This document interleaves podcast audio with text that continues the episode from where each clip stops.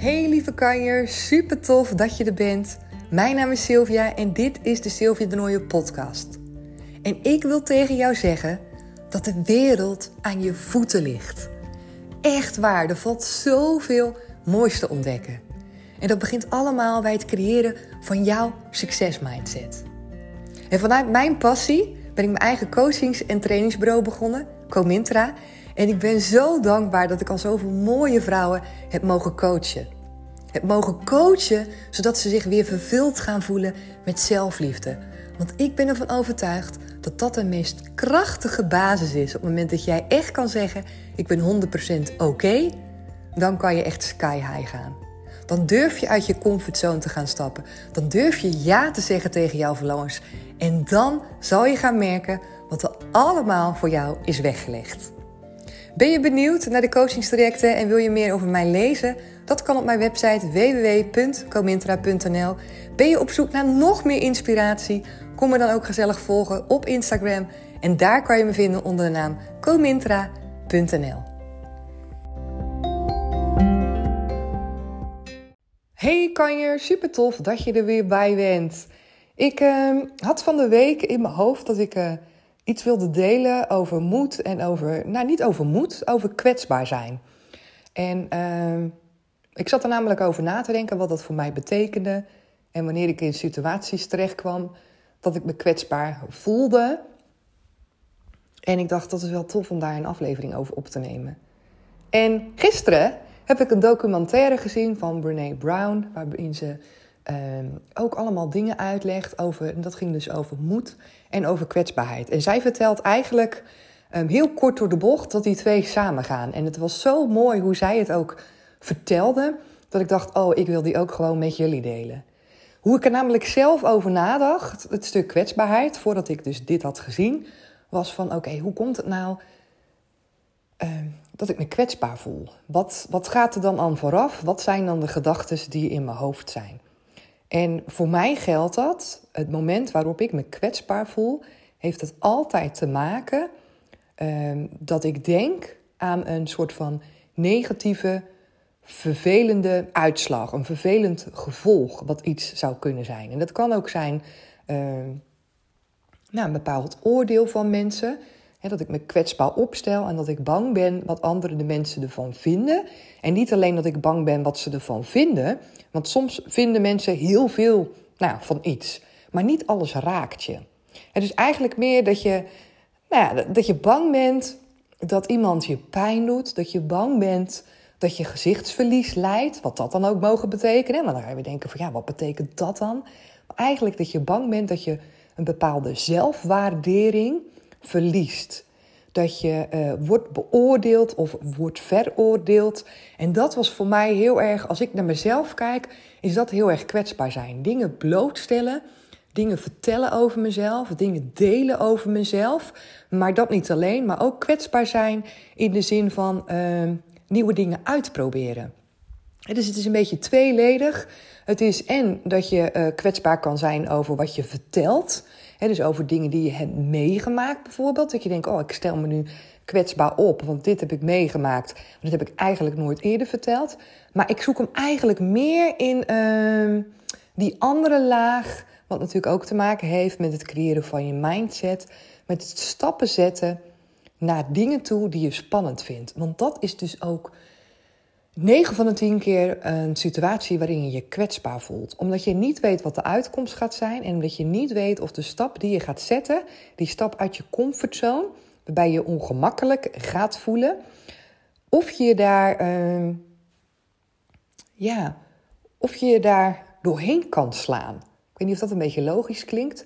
Maar voor mij is dat ontzettend herkenbaar. Als ik dingen doe die niet in mijn comfortzone liggen, voel ik me ook vaak kwetsbaar. Omdat ik weet dat ik dan geraakt kan worden, op wat voor manier dan ook. Dat iets niet lukt, dat mensen er iets van vinden, dat ik het gevoel heb dat ik faal.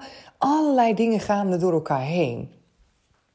Dus kwetsbaarheid op zich, dat bestaat niet. In die zin dat er altijd een gedachte meespeelt. Dus op het moment dat je denkt, ik voel me kwetsbaar, dan is het wat mij betreft altijd interessant om te kijken, wat ligt daar dan onder? Welke gedachtheid, welke waarheid heb je, welke angst denk je? Want dat is altijd een soort van vooruitkijken op iets wat je denkt dat er gaat gebeuren. Wat ligt daaraan ten grondslag? Dat is mega interessant, omdat we natuurlijk heel vaak denken van het is goed om kwetsbaar te zijn. Soms ook niet. Sommige mensen denken ook kwetsbaarheid is een zwakte. Dat zijn ook allemaal waarheden. Maar veel mensen die bezig zijn met persoonlijke groei en ontwikkeling, die hebben eigenlijk wel voor zichzelf zoiets van, ja, als je je kwetsbaar durft op te stellen, dan kan je vaak ook stappen maken in je groei. En dan kan je gewoon, ja, echt letterlijk jezelf openstellen en gaan ervaren hoe het is om dingen uit te proberen. En toen ik dus naar die documentaire aan het kijken was, koppelde zij dus kwetsbaarheid aan moed.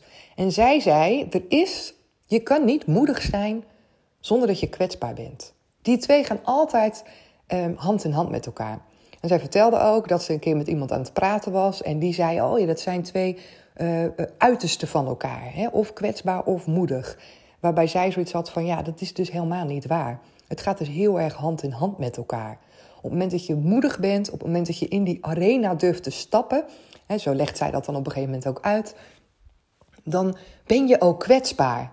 En dat is ook bij heel veel mensen die zichzelf willen laten zien, die zichzelf willen profileren, die willen vertellen hoe zij dingen ervaren vanuit hun unieke zelf, wat ik alleen maar kan aanmoedigen.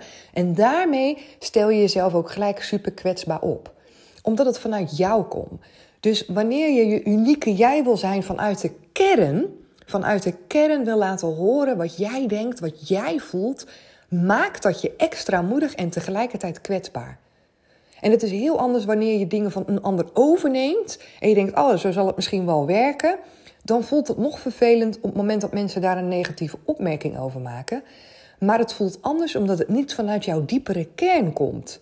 Ik hoop dat je dan een beetje begrijpt wat ik probeer te zeggen. Als jij al je ziel en je zaligheid daarin geeft, dus echt jezelf kwetsbaar opstelt omdat je jouw pure jij laat zien, dan komt het veel harder binnen op het moment dat je daar feedback op krijgt, kritiek op krijgt, op momenten dat mensen je daarover afwijzen, dan voelt het echt alsof jij niet oké bent. En dat is dus anders dan wanneer je iets van iemand overneemt, dat je denkt, oh, volgens mij werkt het wel zo, dat ga ik ook gewoon proberen. En dat werkt niet. Dan voelt het ook shit, balen, maar dan komt het niet heel erg bij je binnen.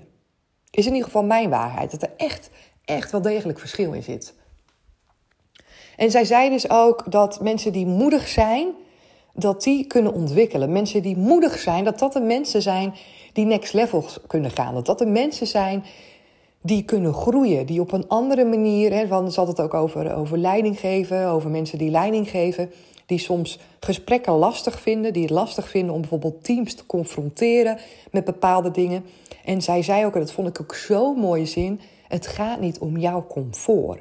Het gaat er niet om dat jij je comfortabel voelt. En ik dacht, ja, dat is het. Het gaat er niet om dat je je comfortabel voelt. Als je wil groeien, moet je moedig zijn. En als je moedig bent, dan voel je je soms juist niet oncomfortabel of comfortabel. Dan voel je je juist soms, ja, onveilig, kwetsbaar, emotioneel. Dat je denkt, ik sta helemaal open, weet je. Alles kan binnenkomen nu. En dat benoemde zij ook. Ze zegt, als je beweging wil brengen, als jij mensen wil vertellen hoe het is, wat je van ze verwacht, dan moet je moedig zijn. En dan moet je niet in je comfortzone gaan zoeken. En ja, daar kunnen mensen op je reageren. En ja, sommige mensen zullen niet blij met je zijn. Maar dat is wel de enige manier. En zij noemde ook bijvoorbeeld hoe bedrijven stilstaan. Sommige bedrijven en andere bedrijven bewegen en creatief zijn en innoveren. En dat zij ook aangaf van, ja, dat zijn de bedrijven waarin mensen kwetsbaar zo mogen zijn. En wanneer je moedig bent en kwetsbaar bent, dan betekent dat ook dat er situaties ontstaan waarbij je faalt. Waarbij faalt dus niet per definitie negatief is, maar waarbij falen ook hoort bij het proces van groei. Dus zij zei ook, ze zegt, als je dus inderdaad wil dat je bedrijf groeit, als je wil dat je sprongen kan gaan zetten, als je wil dat mensen moedig zijn, dan zit daar ook kwetsbaar bij. Dan zit daar automatisch bij dat mensen dingen gaan uitproberen, dat ze creatiever worden en dat je van daaruit ook zal merken dat sommige dingen niet werken. Dat sommige dingen niet naar tevredenheid zijn.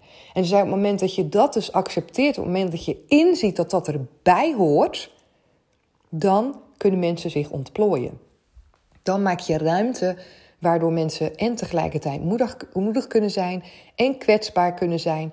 En waarbij je inziet dat dat proces één geheel is en waarbij ook fantastische dingen kunnen ontstaan. En dat zie je ook, hè, de mensen om ons heen, de succesvolle mensen, die zijn knettermoedig, maar ook kwetsbaar. Die hebben wel 100.000 dingen soms geprobeerd en die zijn daarvan ook heel vaak gefaald, op hun bek gegaan. Die hebben kritiek gekregen, die hebben zichzelf misschien wel ellendig gevoeld. Want hoe groter je bent, hoe meer bereik je hebt, hoe meer mensen daar iets van vinden. Maar zij zei ook, en dat is ook zo mooi om te onthouden, als jij met jezelf ook bezig bent om meer naar jouw kern toe te gaan, om meer van jezelf te durven laten zien, om moedig te zijn, om kwetsbaar te zijn. Zij zei, de enige feedback waar je eigenlijk waarde aan kan hechten, dat is van de mensen dicht om je heen die jij belangrijk vindt en mensen die zelf ook moedig zijn. Ze zegt, want de mensen die niet moedig zijn, die hebben geen recht van spreken. Die zitten te kijken, die zijn toeschouwer in zo'n arena en die kijken ernaar hoe een ander het gevecht voert. Hoe een ander, zeg maar, er wel voor gaat. Hoe een ander de kans grijpt om een winnaar te worden. Om zichzelf te kunnen laten zien. Om het verschil te maken. En zo'n toeschouwer, die wil daar wel heel graag bij zijn. Die wil het heel graag zien. Maar die durft zelf niet in de ring te stappen. En dat zijn dan ook niet de mensen die daarover mee kunnen spreken. En ik vond dat ook zo'n waardevolle, dat ik dacht, ja, dat is waar. Dat is gewoon zo belangrijk om te onthouden van. En het is totaal menselijk. Het is menselijk dat je die emoties voelt. Het is menselijk dat het je aangrijpt op het moment dat je feedback krijgt, kritiek krijgt, die op jou als persoon is gericht. En ik heb dat gelukkig nog nooit gehad, zeg maar. En ik kan me wel voorstellen dat dat misschien wel een keer gaat komen. En dat heeft ook heel erg te maken met ja, ik denk ook in hoeverre je moedig en kwetsbaar durft te zijn. Hoe moediger je durft te zijn, hoe kwetsbaarder je jezelf zal opstellen, hoe meer uitgesproken je misschien bent over de unieke jij. En juist daarmee, omdat iedereen uniek is, is daar niet altijd eenzelfde manier van denken, eenzelfde manier van voelen, eenzelfde manier van naar de wereld kijken. En daar kunnen mensen op reageren. En sommige mensen reageren uit liefde, die uit liefde hun eigen visie willen delen. En sommige mensen reageren uit woede, uit angst, uit verdriet, uit boosheid, uit frustratie. En die kunnen persoonlijk reageren of een soort echt van lelijke aanval op je doen. Dus dat is heel goed, denk ik, om het allemaal in perspectief te zien. Los van dat je mens mag zijn en dat het je iets mag doen. Maar altijd ook fijn om, vind ik in ieder geval, toen ik dit hoorde, dacht ik, ja, dit is goed om weer te horen. Dit is goed om weer te weten. Dus daarom deel ik het ook met alle liefde met jou. Zodat jij hier hopelijk ook weer voor jou je dingen uit kan halen. Zoals ik dat ook heb gedaan toen ik deze documentaire hoorde. In combinatie met het thema waar ik zelf al over aan het nadenken was. Rondom kwetsbaarheid. Ik denk, oh wauw, dat gaat zo goed. Nu samen om het in zijn geheel, zeg maar, ook meer in een aflevering aan jullie uit te leggen. Dus ik hoop dat je de dingen uit kan halen voor jezelf. En ik ga deze aflevering afsluiten voor vandaag. Kom me gezellig volgen op Instagram. Als je dat nog niet doet, kom er dan gewoon bij. Je kan me vinden onder de naam comintra.nl. En wat ook tof is trouwens, ik heb recent, misschien heb je het niet meegekregen, een marathon gerend. En ik heb me inmiddels alweer ingeschreven voor een halve marathon. Die gaat trouwens echt heel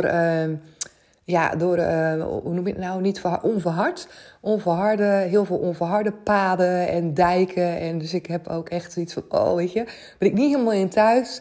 Maar ik heb voor mezelf afgesproken, Sil, ga het lekker doen. Want ik had namelijk in mijn hoofd, ik kan het nog wel even delen.